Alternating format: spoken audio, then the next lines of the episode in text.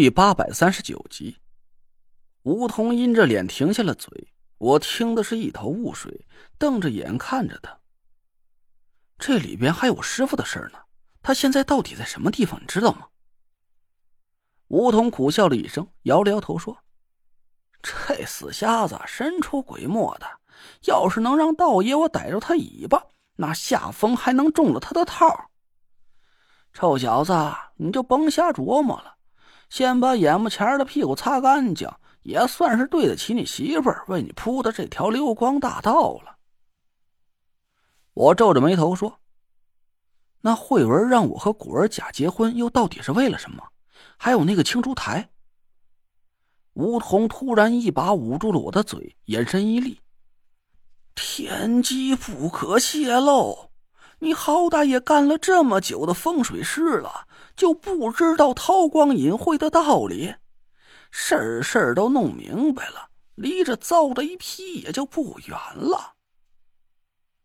我没好气的推开了梧桐的手，低着头嘟囔了一声：“什么呀？这都是个个说话都说半截，让我这辈子都在不停的瞎猜，到底什么时候才是个头？”吴桐冷笑了一声，伸手在我脑袋上拍了一巴掌：“臭小子！”让你猜，说明你还有利用的价值。等哪天你的日子清静了，也就成了棋盘上一颗可有可无的冷子儿。人家高兴了就把你留下，拿你当个闲手；不高兴了，转头就把你给舍了。我本来心里就很乱，听了吴桐这番话，脑子更是成了一锅浆糊。行行，我不问了还不行吗？你都对，你有理。刘妈和小无极还好吗？嗯，挺好的。最近你就不用惦记着他们了，反正你也见不着。吴桐这句话奇奇怪怪的，我抬起头看着他说：“几个意思啊？我想去看看他们的不成？哎，对了，刚才还没说完呢。你今天主动让唐风带你过来，到底是有什么事儿？”梧桐阴笑了一声，我心里一紧，顿时就感觉大事不妙。这老东西每次一露出这种神色，我一准就得遭殃。果然，梧桐抬手一抓，我耳朵里的压力骤然一轻，身边的声音结界顿时就消失不见了。逆子，道爷说的话都让你当屁给吃了是吧？行，那道爷也就不和你多啰嗦了。陈雷准。你无故休妻另娶，喜新厌旧，品行不端，罪不可恕，交出五魁令。从今往后，我五魁门人不再听你号令，你耗子尾汁儿吧！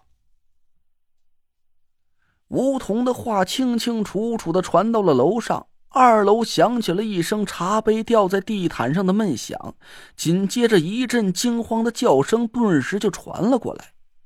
我愣了一下，瞪着梧桐，小声问他：“喂，别开玩笑啊！我现在可是一穷二白，就剩了这枚五魁令了。你不是真的要弹劾领导吧？”梧桐却没搭理我，突然伸出一脚勾在我腿弯上，我猝不及防，一下子跪在了他面前。臭小子，用不着跟我假惺惺的哭天抹泪的，只要道爷一天是你干爹，你就一天给我乖乖听话。你是铁了心非得和唐家小妞相好是吧？行，道爷也不拦着你。天要下雨，儿子要劈腿，道爷还不管你们这不要脸的龌龊事儿了。交出五魁令，打今儿个开始，我搬山梧桐就没了你这个干儿子。梧桐的话越发的让我摸不着头脑了。唐风一脸惊愕的从楼上跑了下来，叶妈也扶着唐果儿手忙脚乱的下了楼。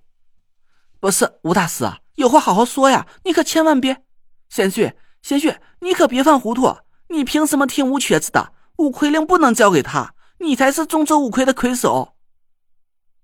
唐风急的嗓音都劈叉了，我苦笑了一声，心想：别说是五魁令了，现在就算是梧桐要我的脑袋，我也得自己乖乖的拧下来，双手奉上啊！我叹了口气，给梧桐磕了几个头。慢慢的从左手拇指上摘下了五色五魁令，双手捧着，伸向了梧桐。唐风嗷嗷大叫着，鸡翅白脸的就要上来拦住我。梧桐朝他一瞪眼珠子，唐风顿时就软了下来，赶紧惊慌的退出了七八步远。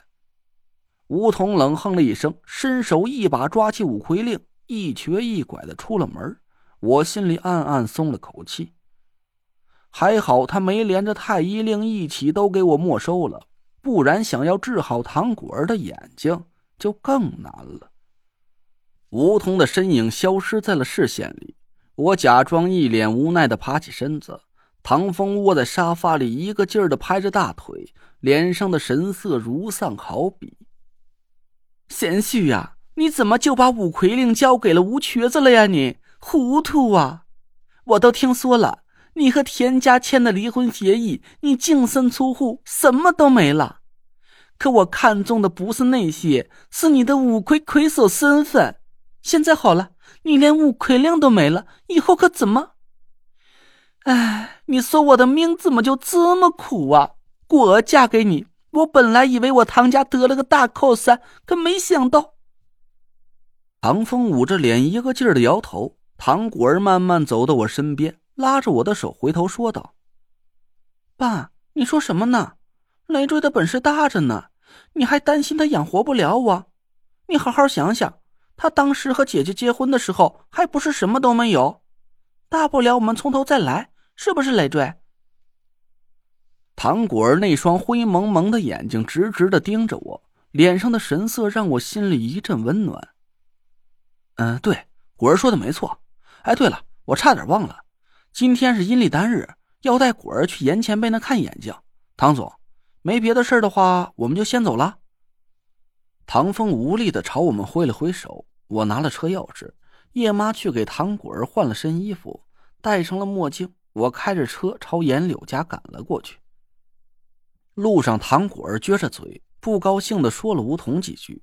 叶妈在一边不停的煽风点火。我看着后视镜里的两张脸，嘴角抹过了一丝冷笑。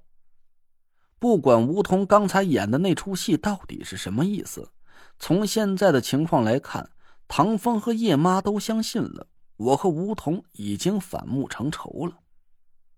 唐果儿很明显是在配合我，我心下一阵欣慰。她是个聪明的女孩，有了她，我早日找到田慧文的希望就大了几分。